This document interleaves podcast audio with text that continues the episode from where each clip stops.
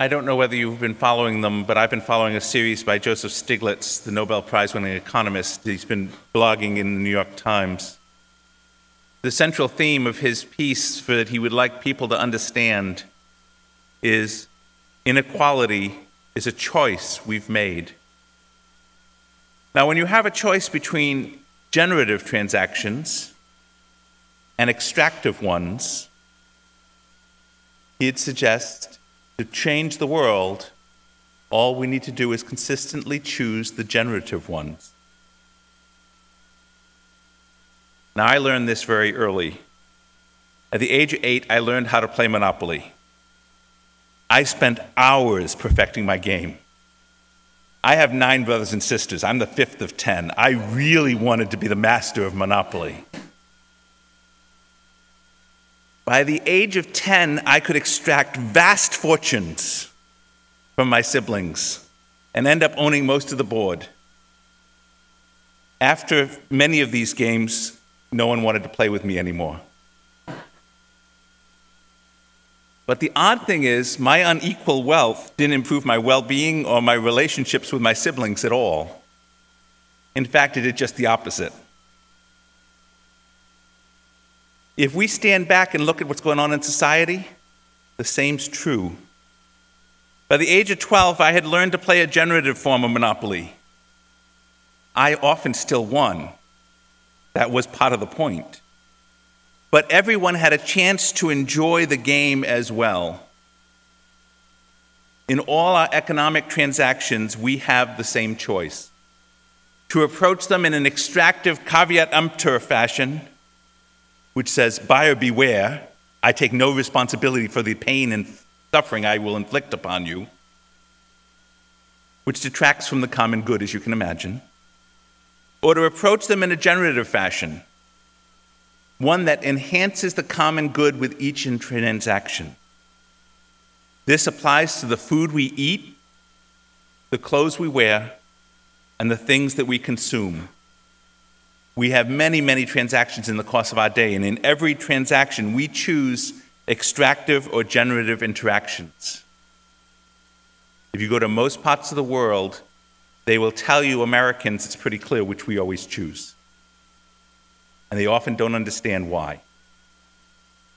Our culture, our civilization is at risk, and it is useless to blame capitalism or corporations for our dilemma. Or go ahead and blame them, but it won't do any, make anything different. In the financial collapse of 2008, we have seen the enemy, and I'm sorry to say it's us. Ours is a society that has made a pact with the devil.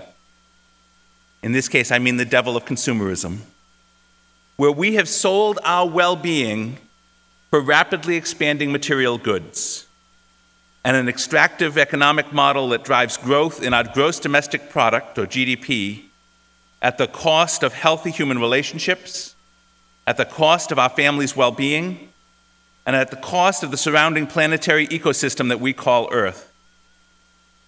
This is not somebody out there that did this. We did it. And like most deals with the devil, what we thought we wanted, what looked so good, to do such a deal, and what we actually received wasn't nearly worth the cost we collectively pay and the cost we're passing on to the next generation. The growing gap between the rich and poor threatens our democracy. It threatens our sense of community, our ability to be with one another, and it threatens our way of being in the world. There are steps we can take to be part of the solution, and many of us are already taking some of those steps rather than to be part of the problem. But it requires us to be countercultural. And we need to understand how pervasive the problem has become in America and why. The United States of America is a very, very rich country with the world's largest economy, one of the highest gross domestic product per capita in the world today, and one of the highest recorded gross domestic product per capita at any time in, we find in the history of this planet. You would think we made this deal, we should be happy with it. Americans consume about four to five times our fair share of the resources of this earth. and then we turn around to the rest of the world and tell them what they need to do. Americans are nominally a democracy. And yet, if you look at what's going on, we have sold our state legislatures. We have allowed them to allow to, to gerrymander electoral districts to increase divisiveness in the U.S. Congress and allowed them to change the election finance rules to ensure money has more influence than citizen votes on American legislative outcomes. We are, as Americans, the major contributor to climate change and we have no voice in our governments to what it's going to do about it. Now, economist Paul Krugman has shown that extreme concentrations of income, wherever they have shown up in history, are incompatible with real democracy. If I have a hundred times, a thousand times, a million times the resources you have, it's hard for us to be co equal in a democracy, no matter what charade we shall hold up here. So, over the last 40 years, in pursuit of an outlandishly materialistic American middle class existence, we have been turned into mere consumers, selling our democratic rights to those large corporations and wealthy individuals who saw a profit opportunity in taking over our government and taking over our legal system. Now, I'm trained financially they have been very richly rewarded for those investments that they made. With American corporations now enjoying record profits, largely due to these falling wages and salaries of all the people they employ, while paying less in taxes than ever before. The super rich, especially financially savvy managers of capital, receive a higher percentage of national wealth and pay a lower percentage of taxes than at any time in the last hundred years. I grew up with the Bible. I look at this and say, like Esau, the biblical person who sold his birthright for a bowl of porridge, this seems to me what we have done. And I don't even like porridge. This needn't have been so. If we had not elevated our consumption above our most basic human rights and dignity and opted for extractive transactions instead of generative ones, it would be a very different America we would be living in today. I grew up with a movie, a Jimmy Stewart movie that you may have grown up with too, called It's a Wonderful Life. That was the last attempt, shortly after World War II, to say, we have the choice. We can either live the American dream by being in community with each other and in being in fair economic relationships, or we can pursue those things that come cheaply. America chose those things that come cheaply. Marjorie Kelly, who's a fellow at the Tellus Institute here in Boston, has a new book out called Owning Our Future, which I find a very compelling case for what has happened. It describes how Americans have, over the last 40 years, consistently chosen extractive capitalism over generative capitalism for even the most modest gains. We will go and buy a product that we know is made with slave labor or under unfair working conditions because it's 10% cheaper. Modern marketers have worked mightily to persuade us that what we earn, how we earn it, and what we spend and consume are far more relevant markers of our identity as human beings than who we love, our relationships within our families and friends, and our civic obligations to our local community, or at the state level, or even on a national level. She says it's all about what we continue to own and what we're willing to sell or give away. When our commercial transactions are overwhelmingly extractive, in order to save 10 or 20%. I don't care. I don't want to know how they made it. I don't care. I don't want to know how they treat their employees. Those are extractive transactions. When those happen, the generative businesses die or are taken over by extractive ones. And over the last 30 years, as I've been in business, I've been watching this happen around me all of the time. Businesses and individuals who are looking for the common good are being bought up by people who figure they can make more money if they just change the terms of the transaction. This is a core problem for a society. Questions about who owns the wealth producing infrastructure of the economy, who controls it, and whose interests it serves are among the largest issues any society can face.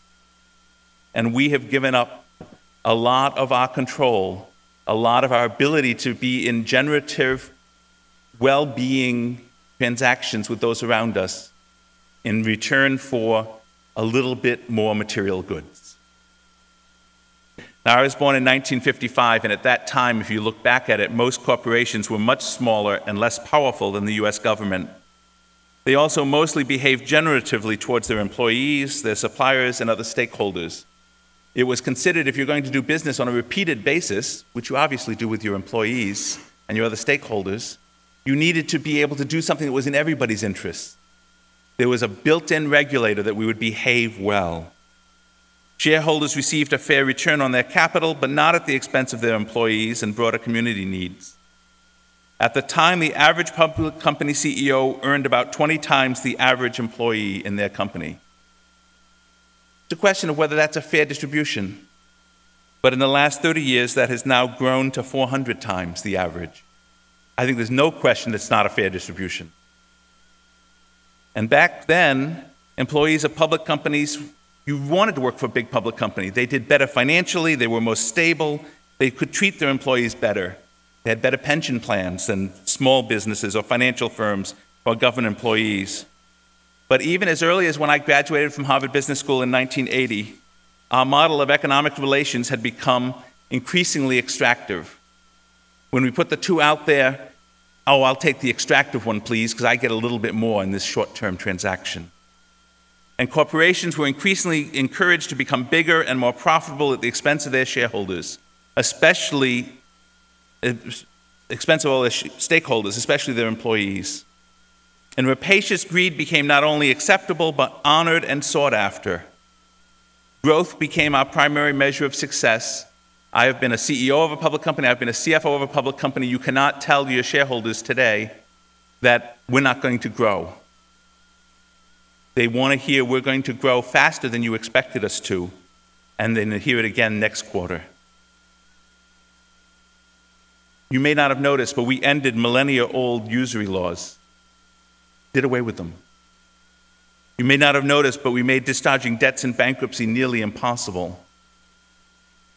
This is to move back from a generative relationship to a form of slave relationship. I'm particularly disturbed when I look at uh, this generation of college students and the debt that they're taking on, especially if they're coming from working class families. They, we are creating for them a situation where they can never really choose how they're going to live their lives because they have this debt that cannot be discharged over this period of time that the gap between the wealthiest and the poorest began to expand in unhealthy ways. And it wasn't an accident. We entered into these transactions freely. Today, the largest 1,000 corporations in the world control roughly 80% of global industrial output. So they control human impact on climate change, species extinction, unemployment, poverty, stagnant wages, staggering differentials in wealth, bloated debt levels, and the justice and equity of our electoral system. Those have all passed out of the domain of politicians and voters, and those are now all privately owned decisions. Most politicians understand who their masters are, and I need to tell you, it isn't you and me, but rather the ones who control their political futures as well in a high stakes money raising environment. Kelly says that economic ownership is the gravitational field that holds our world economy in its orbit, locking us all into behaviors that lead to financial excess and ecological overshoot. Extractive ownership maximizes profits for senior executives and shareholders at the expense of everyone else in the economy. This is greed. It's the way greed has always been defined. It is not good. We need to be prepared to stand up for our values, even if it costs us something in terms of our consumption or standards of living. We need to return to a more generative, life sustaining economy that worries more about the common good than creating opportunities for excess individual wealth creation. When you walk out of these doors today into Harvard Square, you will have a choice offered to you as everywhere step along the way of how you will use your money and whether it'll be primarily extractive or whether it'll be primarily generative. This is a choice we're faced every day. I live in Concord, Mass. I work in Brookline, Mass. So I have ongoing relationships with many of the merchants, the restaurants, and shops in those towns. When I buy something, I also engage in human interactions. I tend to go back to the same place. I have pleasant relationships with these people. This, these are commercial friendships, but these are part of being human. They're worth far more to me than the slightly higher cost of goods and services in these towns, because these are generative forms of transactions. But we need to look beyond the local level. We are particularly blessed as a community in terms of our resources. We may not always think so, but we are, compared to the rest of the earth. There's much we need to do, and we need to look out at the rest of the world. The average global income per person is roughly $9,000 a year. That's about 150 times what it was, uh, that's about 10 times what it was 150 years ago. It's grown dramatically, pulling billions of people out of abject poverty. Yet over a billion people live on less than $500 per year per person, while the richest 1% of the population on the planet has over $200 million each year come to. them. I don't know where fairness lies. We, we know in proportional economics that there will always be some sort of pyramid. But 200 million versus $500, that is not, there's no definition where makes that fair. I think we need to support the UN goal of doubling the average income of the poorest people on the planet and paying for it out of taxes on the richest people on the planet. There's more than enough food and material resources to adequately feed and clothe everyone on this planet. So it's a question of who gets to decide and what their priorities are. What takes precedence, individual greed or the common good? Who are our neighbors and what do we owe them? When I have this conversation with other religious leaders and even business leaders in other parts of the world, they go, Well, the problem's America. They've made it very clear where the America values lie. Over the last 30 years, America has opted to give multi billion dollar subsidies to agro industrial and energy firms and enormous tax cuts to the wealthiest while savaging our social safety nets for the poorest. Now, Loretta, my wife Loretta and I are both successful entrepreneurs before I came to ministry, and she's still today running her own company. So we are, I'm told, at the bottom end of the top 1%. We're very lucky. But as you use, we believe in the inherent worth and dignity of every person and the interdependent web of all existence of which we are a part. So we have given away more than 100% of the Bush tax cuts that we have received to organizations that need those money far more than we need them. I think Unitarian Universalists need to align our money with our values by joining the fight for a domestic workers' Bill of Rights, currently before the state legislature and not getting nearly enough voices supporting it, where we look at it and say, domestic workers currently are being exploited and abused by an indifferent America where and nobody in America today, certainly not in Boston, should be asked to live on a, a wage of less than $10 per hour. Nobody.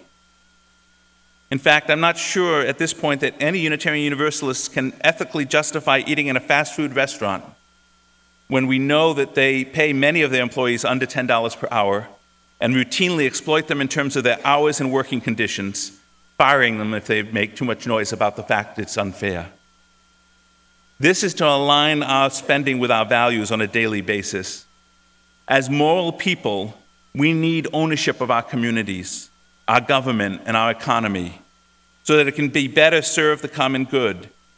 This isn't just about demonstrating against corporate greed, though that's well worth doing, or making changes in investment portfolios that won't ultimately make a difference in the way the world works but it's being clear about our values as human beings and what changes in our, in our priorities and our lives we're willing to make in order to bring about a more just and sustainable society. Unitarian Universalists are a tiny fraction of the US population, well under 1%. But historically, where we all get behind something, we can help change the whole country. Since the end of World War II, Americans have enjoyed rapid growth and unparalleled comfort and material resources. Yet opinion polls say we are less happy than we were then and less happy than most of the world's people are today. Yet during that time, imperial America has wreaked havoc on the economies and ecosystems of much of the rest of the world. How on earth do we justify this? Americans have a larger share of our working class population in prison than any major country in the world, and less than 8% of them were convicted for violent crimes. Most of them were convicted for crimes of being poor, people of color, undocumented, and these crimes, so called crimes, we've pushed them out of being able to get ways to make the ends meet and then arrest them for things that they do under those situations, lead to stigmatizing them and pushing them deeper into misery and unemployment. We are creating systematically an underclass. Stiglitz has documented strong interactions between poverty, race, and governmental policies. If certain minorities are disproportionately poor, and if the government provides poor education and health care to the poor, members of the minority will suffer disproportionately from poor education and health care. If you don't believe me, just look at what happens to a baby boy born in America who's a person of color versus a baby boy born in America who's a person who's white. The difference of four years in terms of life expectancy 74 versus 78 years. Persistent wealth disparities lead to health disparities and undermine the justice of our democracy. A land of super rich and desperate poverty cannot sustain a true democracy. We can call it anything we want, but if it's not each person has an equal vote, it's not a democracy. We have traded our democracy and our well being for economic gains that now have mostly going to the rich anyway. Like most deals with the devil, you didn't even get what you were hoping to out of it. The economic conditions we face are due to choices we as a society have been making over decades. Stiglitz says there's still time to change. He writes the trends in inequality can be reversed a few other countries have managed to do so. Brazil had one of the highest levels of inequality in the world, but in the 1990s it realized the perils in terms both of social and political divisiveness. The result was a political consensus across society that something had to be done. There were massive increases in education expenditures, including for the poor, social expenditures to reduce hunger and poverty. Inequality was reduced, growth increased, and the society became more stable. Happiness, as reported by both the wealthy and the poor in the society, went up. Brazil still has more inequality than the United States, but while Brazil has been striving, rather successfully, to improve the plight of the poor and reduce gaps in income between rich and poor, America has allowed inequality to grow and poverty to increase. Now is the time to change for the common goods, and Unitarian Universalists should be at the forefront of this. In our UU tradition, if you want to look in the front of the gray hymnal, you can follow along with me. We are guided and inspired by our principles and purposes the inherent worth and dignity of every person, justice, equity, and compassion in human relations, the right of conscience and the use of the democratic process within our congregations and society as a whole at large, the goal of world community with peace, liberty, and justice for all, and respect for the independent web of all existence of which we are a part.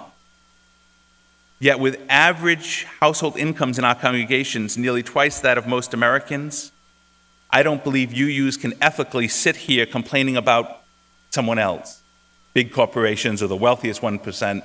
We need to stand on the side of love, to stand on the side of the poor, stand on the side of the dispossessed, stand on the side of the undocumented, those shoved into poverty by government imprisonment and laws that crush the lowest levels of our society. We can do this. Unitarian Universalists have done this many times before. So, my wife Loretta and I decided we need to live our lives in such a way that our society becomes more just and more ecologically sustainable. I want to encourage you to do the same from whatever resources you have. We've set up, we have resources, so we've set up a charitable gift fund so that we can tithe for those in greater need. This is part of being generative with how we handle our own money. Now, you may choose some other approach, but I would urge you all, wherever you have the opportunity, to work to reform our tax system so that unearned income, that which the wealthy receive, most of our income is unearned, is taxed at least as highly as earned income. Why should we pay less if we didn't work for it? There's no logic to that. I encourage each of us here to resolve we will work for justice, equity, and compassion in human relations, including our economic transactions in Harvard Square or anywhere wherever we go in the world, so that we can help to bring about the society that we once had and that we would like to have again. I think this is what it means to be Unitarian Universalists. Amen and blessed be.